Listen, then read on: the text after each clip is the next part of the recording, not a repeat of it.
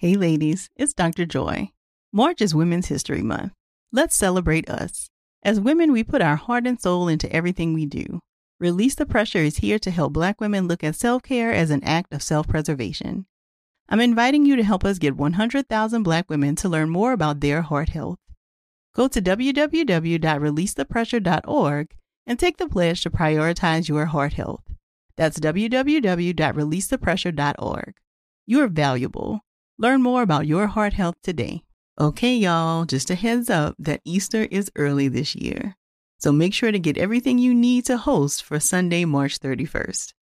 From pastel outfits for the whole family to brunch ready serveware, Macy's has got you covered. And you're never too old for an Easter basket. So Macy's also has Toys R Us Easter basket goodies, from books to stuffed animals and even slime.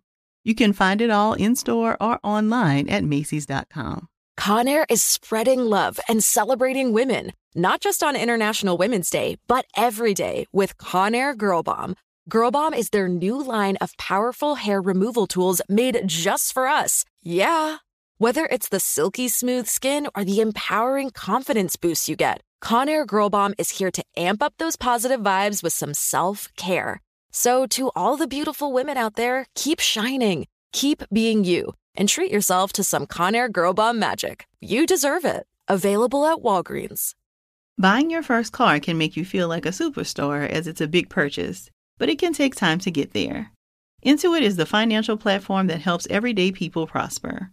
Whether you're trying to manage your money or trying to run a business, Intuit gives you the confidence to take control of your finances so you can live your best life. Intuit helps you take control of your finances through products like TurboTax, Credit Karma, QuickBooks, and MailChimp. Intuit has helped 100 million people live their best financial lives. Visit intuit.com, I-N-T-U-I-T.com to start living yours. Let's get into it. You may have heard that most people who are black have O-type blood. O is commonly needed for emergencies.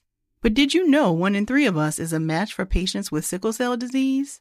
Regardless of blood type, every day our blood saves lives and eases the pain of those living with sickle cell. Donate blood at Red Cross to help save a life. Black excellence is in our blood. Visit redcrossblood.org slash ourblood to make an appointment now.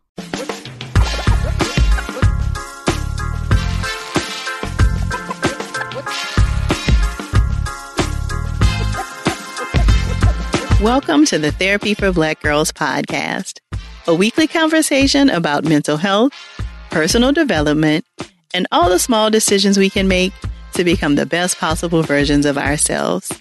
I'm your host, Dr. Joy Harden Bradford, a licensed psychologist in Atlanta, Georgia. For more information or to find a therapist in your area, visit our website at therapyforblackgirls.com. While I hope you love listening to and learning from the podcast, it is not meant to be a substitute for a relationship with a licensed mental health professional.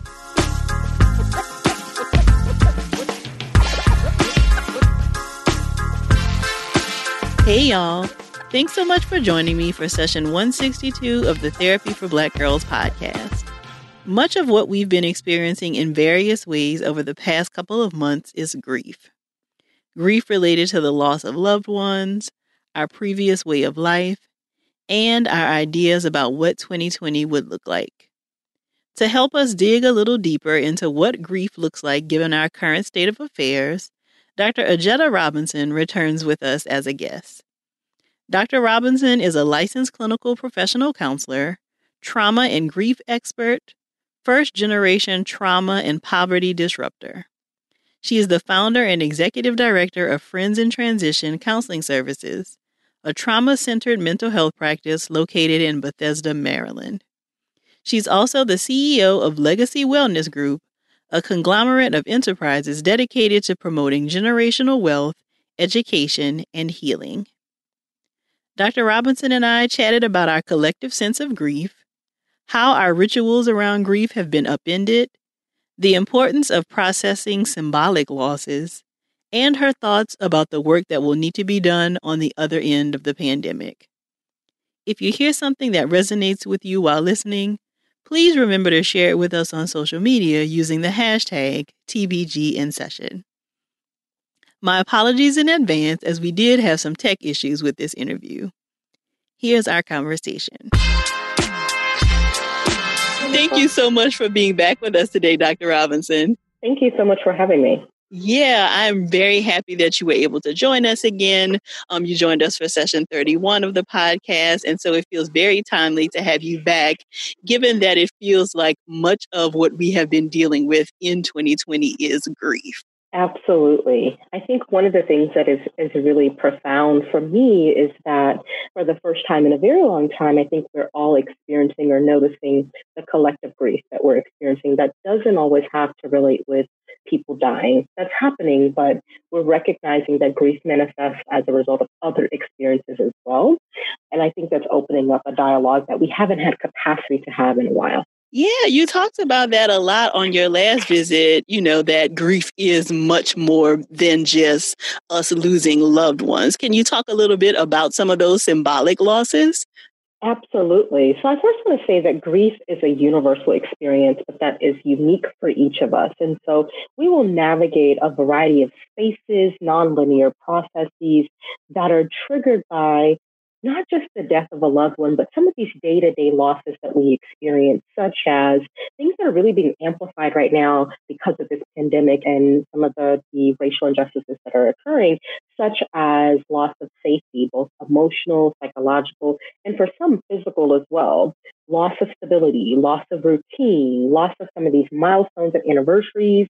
Some are experiencing loss of control, loss of income, loss of identity, all of those are symbolic losses. And here's the thing the body doesn't know that the loss is symbolic. It grieves the same as if the loss was physical. And so it's so important because I often hear people minimize their losses because no one died right? And so I think that is an it's an unfair comparison to make. It is a unique experience, and the body is going to do grief work regardless of what the trigger is. And so that's important for us to just know and understand. That is such an important point. Can you say a little bit more about how grief sometimes shows up in our body?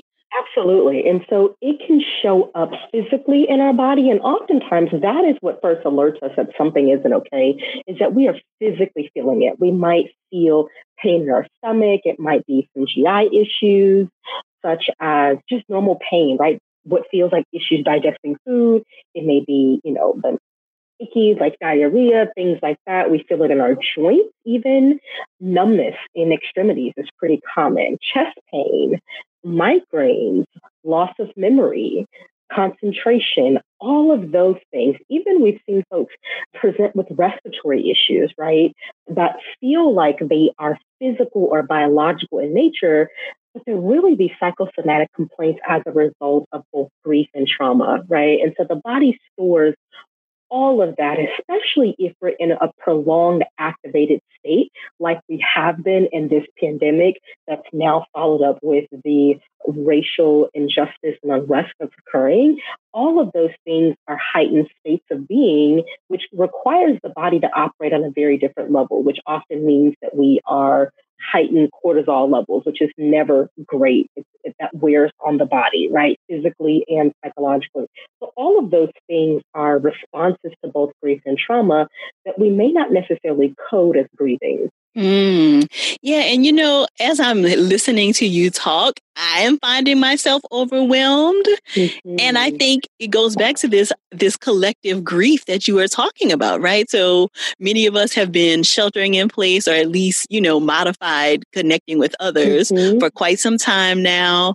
Lots of people have lost loved ones. We have lost really all sense of normalcy at yes. this point. And like you mentioned, just continuing racial injustices. And so I'm wondering what does processing all of this grief even look like compared to maybe when you would maybe just lose a job, but other things are going okay in your life? Yeah. And so I think that the ambiguous nature of loss, right? And, and that it's so, there's really no domain of our life that isn't impacted. Normally, you know, when our personal life is going to, you know, heck in a handbasket, right? automatically in the dumpster because of things that are happening. We're usually able to, you know, go to work and, and disconnect from that and block it out. Well, we have we're doing all of that in, in our homes, right? Many of us are, or we're going into spaces, office spaces that aren't feeling safe and that aren't, we're grieving there as well, right? We are triggered there as well. So there's no escape. And so even though we don't typically want to use escapism as a coping mechanism, it does minimize that feeling of overwhelm because we're not constantly having to encounter it and grapple with it. We can, you know, do some of the grief work and walk away from it so that it isn't this overwhelming, totally encompassing experience. And that's what we're seeing is that there's no there's no relief, right? There's no relief from what's happening and there's no end in sight, right? I think that is also compounding it. And so our normal things that we might use, such as, you know, disconnecting and hanging out with friends or, you know, going to the movies or other ways that we're able to just modulate the amount of emotions we're having to contend with we don't have those resources right now. They're not available to us in the ways that they were. And actually on the other end, right, is that we now have this overstimulation of things that's actually not allowing us to check out, right? And so we're engaged in social media in a way that even though we were on social media before, we usually had breaks because we had to go do something, right? Or go be somewhere or, you know, whatever it might be, get in the car, what have you. There was these breaks in that exposure that now we're just being flooded, right? And many of us didn't have great boundaries around or, or um, maybe the insight that we needed or awareness that we needed around what our boundaries were around how much we consume, right? Or the things that we do to help re regulate ourselves. We were kind of just managing it in really, I think, a distancing kind of way, right? Distancing ourselves from the trigger by being busy with people, with things, with work, whatever. And now all of those things that we normally use to cope aren't really available in the same way, right? So we're having to relearn that as well. So that's one of my concerns is that we're seeing more complex grief which is often a result of uh, traumatic experiences and cumulative and compounded grief experiences, like what many in the Black and Indigenous people of color groups are experiencing as a result of repeated exposures, right? My concern is that one, it, it is occurring, and then two, that this population is disproportionately impacted, but also underrepresented in the healthcare, mental health care service system, right? And so less likely to either receive treatment or receive culturally competent care. And then the amount of clinicians we have that are actually trained to treat complex trauma in this population. And so I'm really, I, I am concerned about what this all means for the overall health and healing for this particular population, which I'm a member of, right? Mm-hmm. And so I'm mm-hmm. aware of being, you know, I'm not unaffected by all of these things. Right, right. Yeah, I echo your concern there. Mm-hmm. And just, you know, am thinking about like, even if you didn't necessarily come into this with different layers of trauma, it yeah. definitely feels like there's enough going on now that would just yeah it would it would it would trigger the complex Absolutely. trauma Absolutely. yeah yeah so what kinds of things do you feel like we might be able to do or what kinds of resources maybe should we be trying to kind of store within ourselves to try to work through some of this grief Again, because it is not kind of your simple grief and it's not happening, simple being that there's no violent or traumatic component to it. Given that that is not the case, I think that it is so, so important that we give ourselves permission to seek professional support.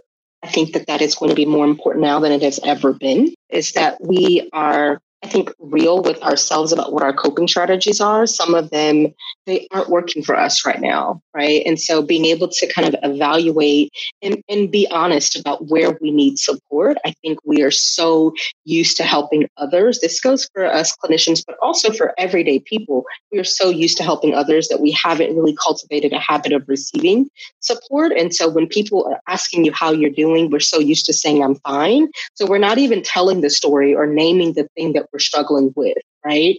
And so that's going to be a big part of it. A big part of grief work is just naming the thing. Grief and trauma work is naming the injury, the wound, wherever you the feelings right and so that is going to be important a lot of times in grief work we do this through narrative work or storytelling it's important that we have spaces to do that that aren't triggering to other people. And so, one of the reasons that we want to create the habit of talking about it is so that we don't do the verbal vomit. And that becomes overwhelming to whoever's on the receiving end because we've been storing up the story that whoever listens longest gets it, right? And so, if we're able to do that more often, whether it be actually talking to people or support groups or journaling, that we have a space to get it out so it can metabolize in a place outside of our body so that we can make sense of it in a way that isn't just holding on to it. And so that piece is really, really important. Again, because if we hold it, it literally stores in our body and it affects other, it affects us on a global level, right?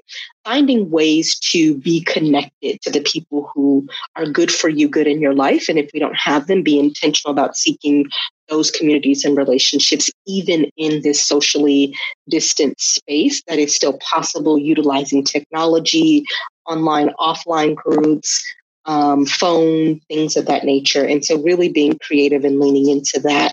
And then, in the name of loss, in the interest of honoring that that we've lost, naming it, seeking support around those experiences, as well as finding a way to find meaning in that and not in the loss itself, but in what life looks like afterwards. And this is the part that is so important to the grief and healing work, but that for some of us feels like it's escaping us because our everyday world is changing. So, how do I find meaning in life post loss when I don't even know what life looks like. And so, in that instance, what does it look like today?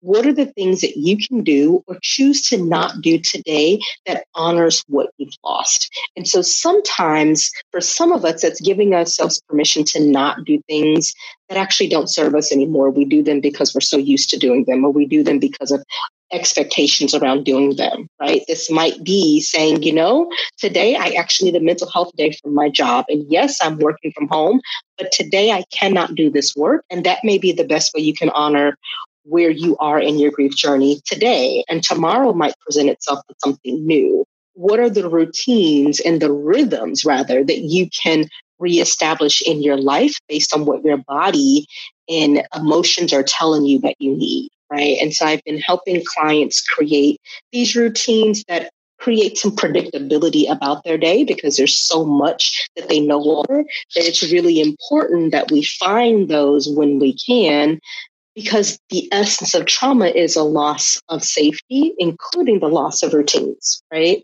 And so the ways that we can capture those things is really important to our overall sense of self. Yeah, you know, that reminds me of something you shared the last time you were here, just about how grief often strikes the hardest at night, right? When things have kind of calmed down for the day and, you know, you're more kind of alone with your thoughts. But now that night and day really kind of run together and it kind of feels hard to know when is cutting off time, so to speak. I'm wondering if you're seeing any differences in that. I'm seeing it just be more pervasive and it feels so intrusive because it's happening. It's certainly still happening at night because that's mm-hmm. still when we're most quiet, most still, and your brain's like, hey, you have time, you're available, let's let's experience that or let's work through that. But now, because we're not so distracted by busy, right? Whether it be our commute or extracurriculars, whatever it is, the body's like, oh, we have time, right? We're available. Mm-hmm. And so it, but it feels intrusive because it catches us off guard because we're doing something as monotonous as washing dishes. Um, we're not using the same kind of capacity that we might be doing if we were at work or what have you. And so the body's attempting to do reparative work whenever it feels like there's resources it can divert to doing that. And so we're just seeing it happen and combined with the fact that we're exposed to stimuli because we're online, we're watching the news, we're in these Facebook groups, we're on Instagram, all of these things is keeping us very much grounded in the triggers. And so it makes sense that we're being flooded throughout the day as well. Something else that I believe has been contributing to our grief and trauma is continuing to consume videos and stories about Black people dying at the hands of the police. Can you share a little bit about the impact that might have on us? And so we're consuming these this content throughout the day that actually is negatively impacting us, right? And so it's creating what we call a vicarious trauma response just by the consumption of watching the videos or reading the articles that detail the deaths of the people, right? The people that we've lost, whether it be to COVID or due to some of the racial and police brutality that's, you know, being amplified right now. And so that certainly is happening because again, even if you aren't watching the video and you're reading the stories or reading the Facebook post or things like that, your body creates an image of what you've heard, what you've seen, and it stores it in your brain and your body. And so vicarious trauma or secondary trauma is created anytime we're hearing, watching, or experiencing trauma through a means other than direct witnessing and victimization. So it doesn't have to happen to you through secondary vicarious exposure, you can develop the same symptoms of post traumatic stress disorder. And so we got to be mindful of our own mental health and wellness as you honor the lives that are being lost. You can bear witness to to seeking justice without being witness to their injury and to their death. Mm-hmm. This is the part that I really struggle with because I, I, of course, know that oftentimes it doesn't feel like we can even begin to get justice, especially in the mm-hmm. cases of these racial incidents, right? Because if there is not video. And so right. then, in the attempt to like call attention to it and make sure yeah. something happens, people are sharing the video everywhere, right? And I yes. don't think that we always think about how psychologically impactful it is for us to keep mm-hmm. seeing videos and the stories and, you know, all in the call for justice. Absolutely. It is traumatic. It is absolutely traumatic. It is another piece that is is compounded by this race-based component, right? Because we know history and, and present events tell us that if we aren't advocating, right, and that that feels like the bearing witness part, then other people will look at this video and see something very different. And so we have felt a responsibility to to witness, right? So that we can be preservers of justice, right? So that we can advocate and we do that by knowing. And so I think also part of it is in in our own way wanting to make sure that that person that we've lost that they they weren't alone that their their life has meaning. And we mistake that by by thinking that we have to witness the thing that occurred right? In order to be able to fully tell their stories or fully seek justice for them because there's such discrepancy in the way these events are rules, right, or handled with the, the police and the way that they're covered in the media. And so we have been become responsible for shaping their narrative because we can't rely on those that we should be able to, at least it's the feeling. We can't rely on the stories that are being told about us and our loved ones and our those that we identify with because they have consistently misused the narrative. They've consistently mistold the stories, right? And that has been a, a contributing factor to the miscarriage of justice.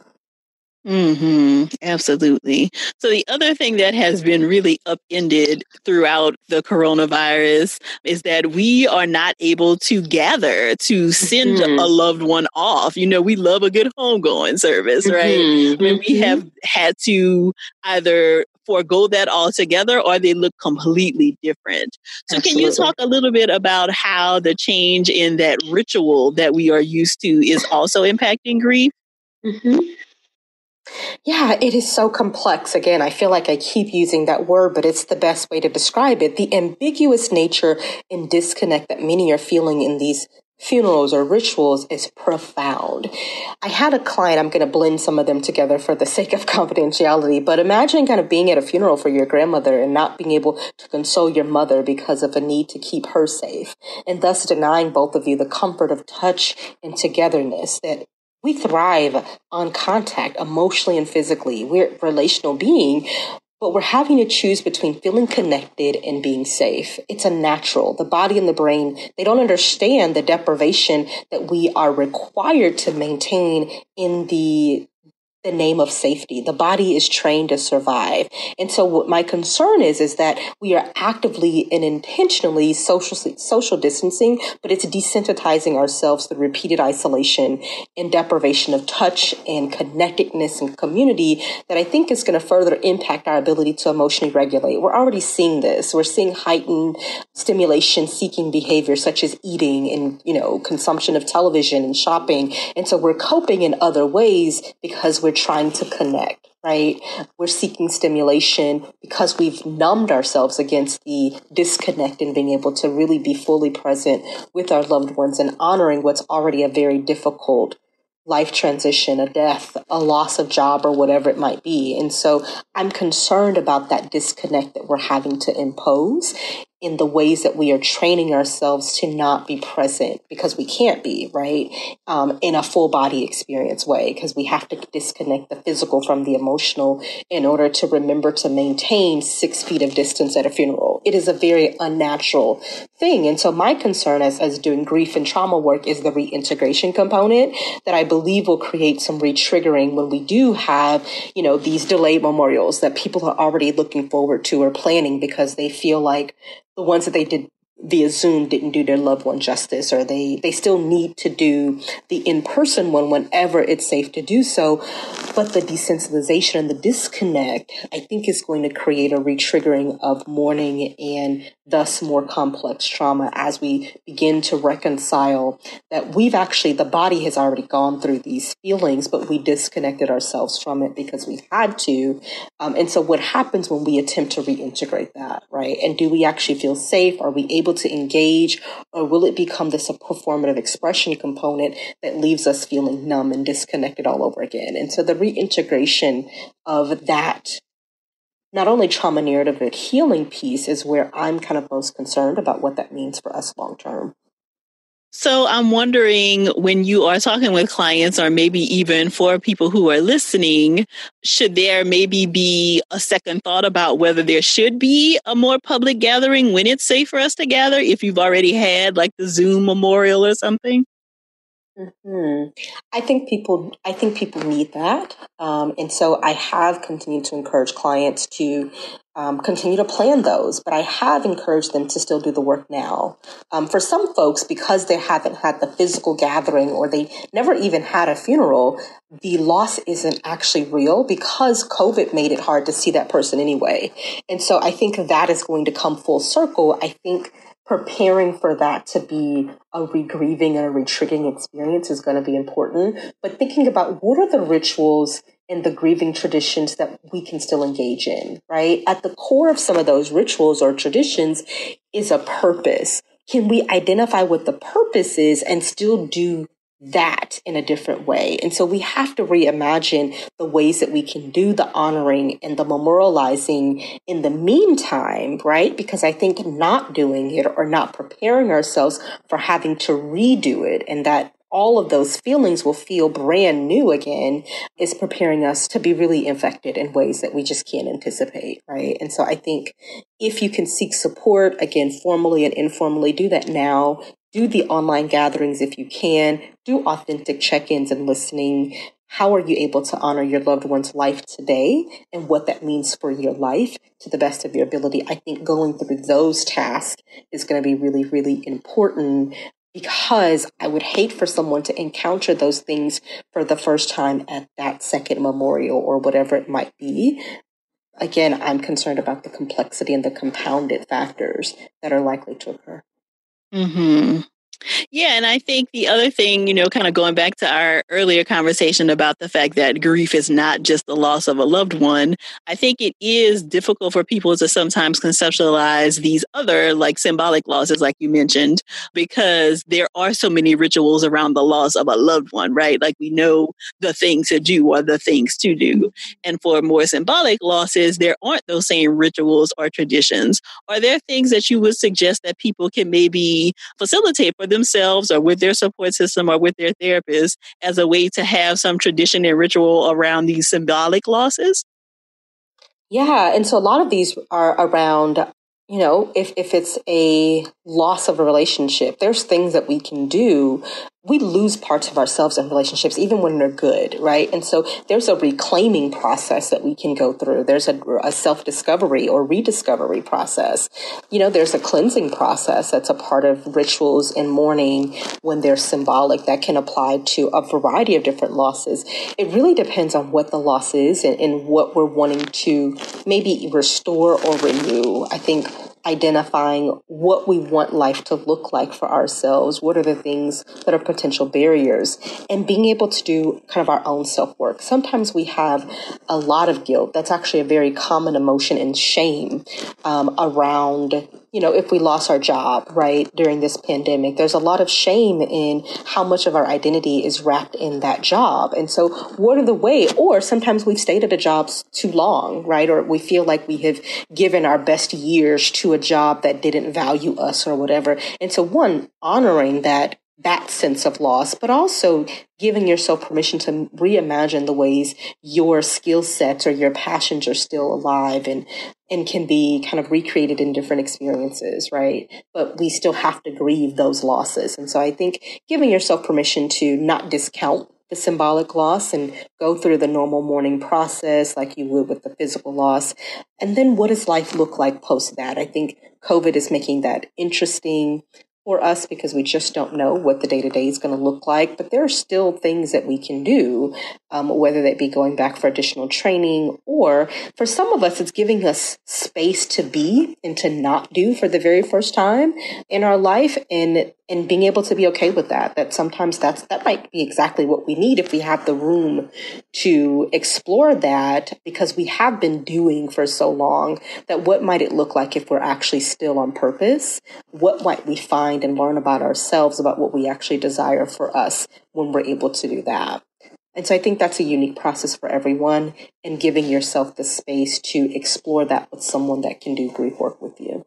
So, you know, the other thing that I have been thinking about throughout our conversation is just how, you know, like you mentioned, we are all experiencing some level of collective grief related to everything that is happening and how a lot of our bandwidths are very low at this point, right? And so usually, you know, within your sphere of support, you know, somebody is kind of on a full tank and so they can be there a little bit more for other people, right? And now probably most of us are operating at a half tank or lower.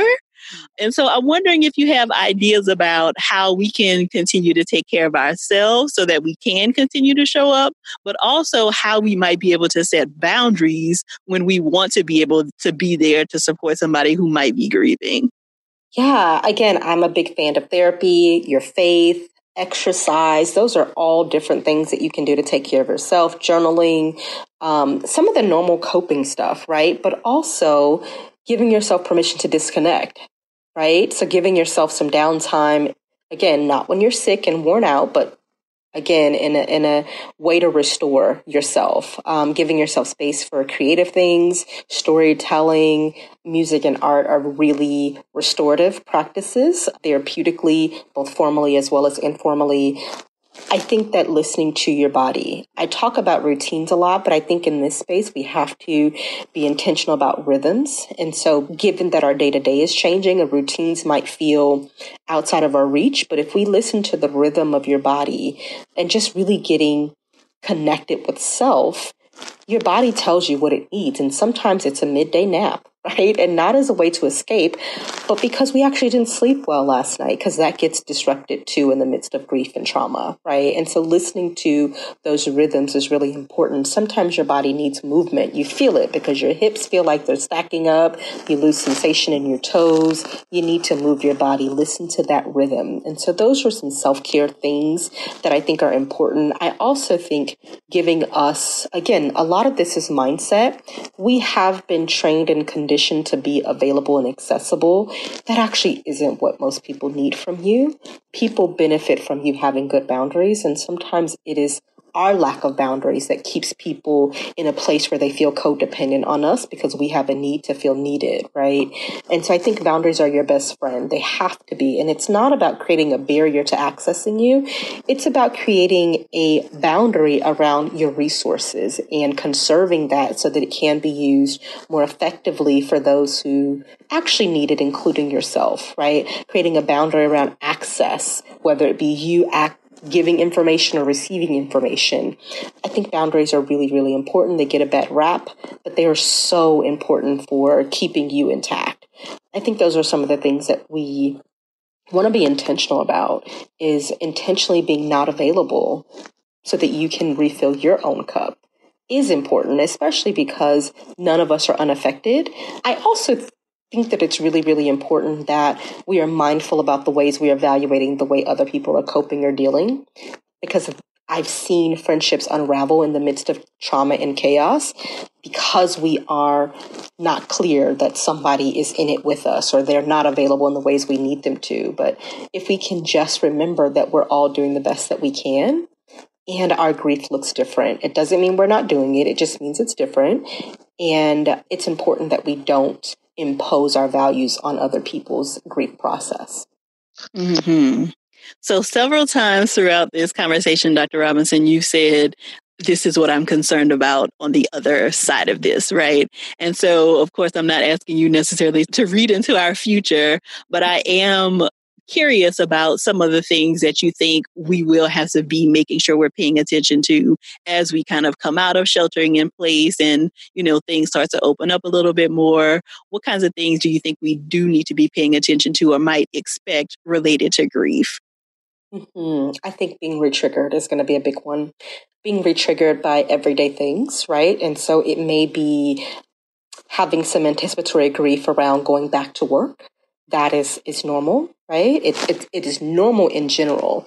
It is heightened in this setting because uh, COVID hasn't gone away, right? And because we have this additional layer around the injustice and, and still navigating what life looks like as we embark on kind of rewriting some of the fabric of our society, right? And so we may not be sure how we're going to be treated if we walk into the grocery store or other spaces, right? All of those things create some anticipatory grief, but also some anxiety around that. But knowing that the anxiety comes with the grief, right? The loss of normality, loss of, of the norms, loss of structure, all of those things. I think being acutely aware of what our triggers are and knowing that those can change. We have been removed, particularly thinking about our kids or even adults who generally have let's say society or situational based triggers, they've likely not been encountering those triggers because they've been at home, where most folks may not experience those triggers that they experience in the workplace or in school or just out in society in general. So we've not had to practice our coping mechanisms around them. And so we might feel ill equipped or decompensate, right, in the face of those. And so again, that's another regrieving or retrigger.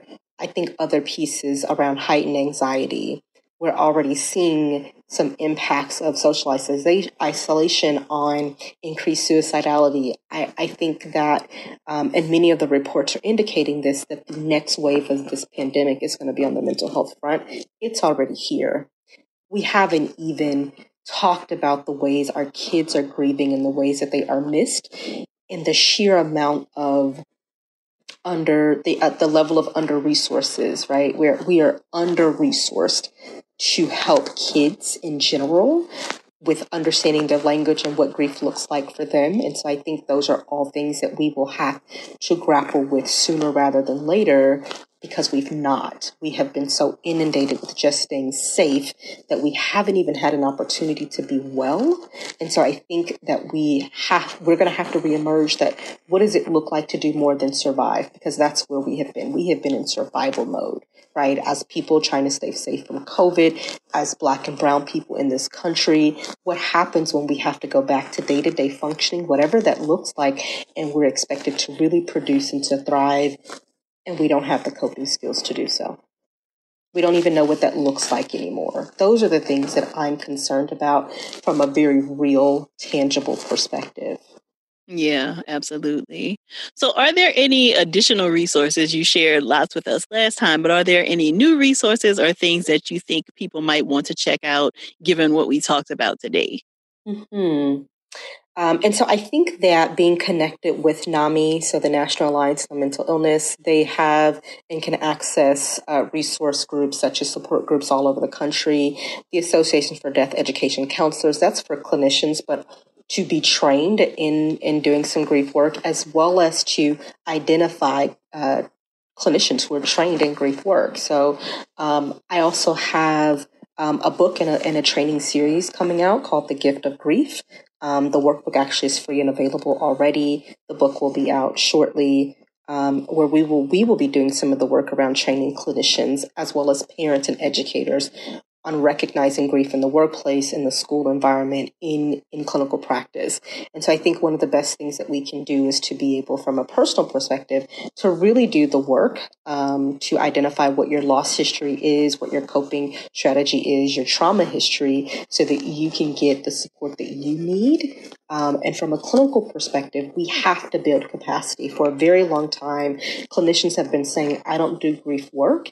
And my response has always been if you work with people, you do grief work. That is being called to roost now. Um, and we are scrambling to get educated and to get trained. Now is the time to do that. Um, and so looking at some of these programs, um, either through universities or um, some of the formal other programs in grief, I think are going to be important for us to access. Great. And of course, we will include all of those resources in our show notes. And where can we find you, Dr. Robinson? What are your social media handles as well as your website? Absolutely. So I am Dr. Ajita on Facebook, Dr. Ajita Robinson on Instagram, and Miss Ajita on Twitter.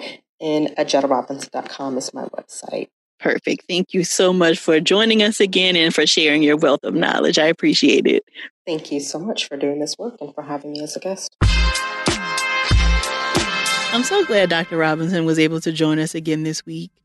Don't forget to visit the show notes at therapyforblackgirls.com slash session 162 to learn more about her or to grab a copy of her workbook.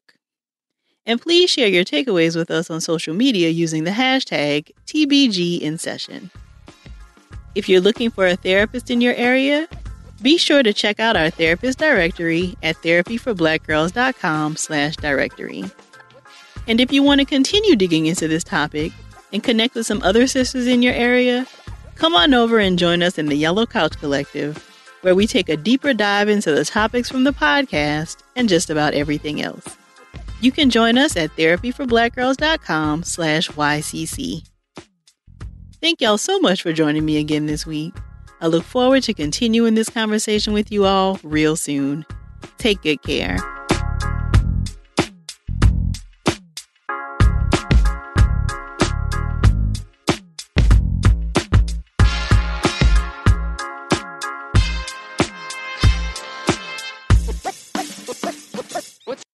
Hey ladies, it's Dr. Joy. March is Women's History Month. Let's celebrate us. As women, we put our heart and soul into everything we do. Release the Pressure is here to help Black women look at self care as an act of self preservation. I'm inviting you to help us get 100,000 Black women to learn more about their heart health. Go to www.releasethepressure.org and take the pledge to prioritize your heart health. That's www.releasethepressure.org. You are valuable. Learn more about your heart health today.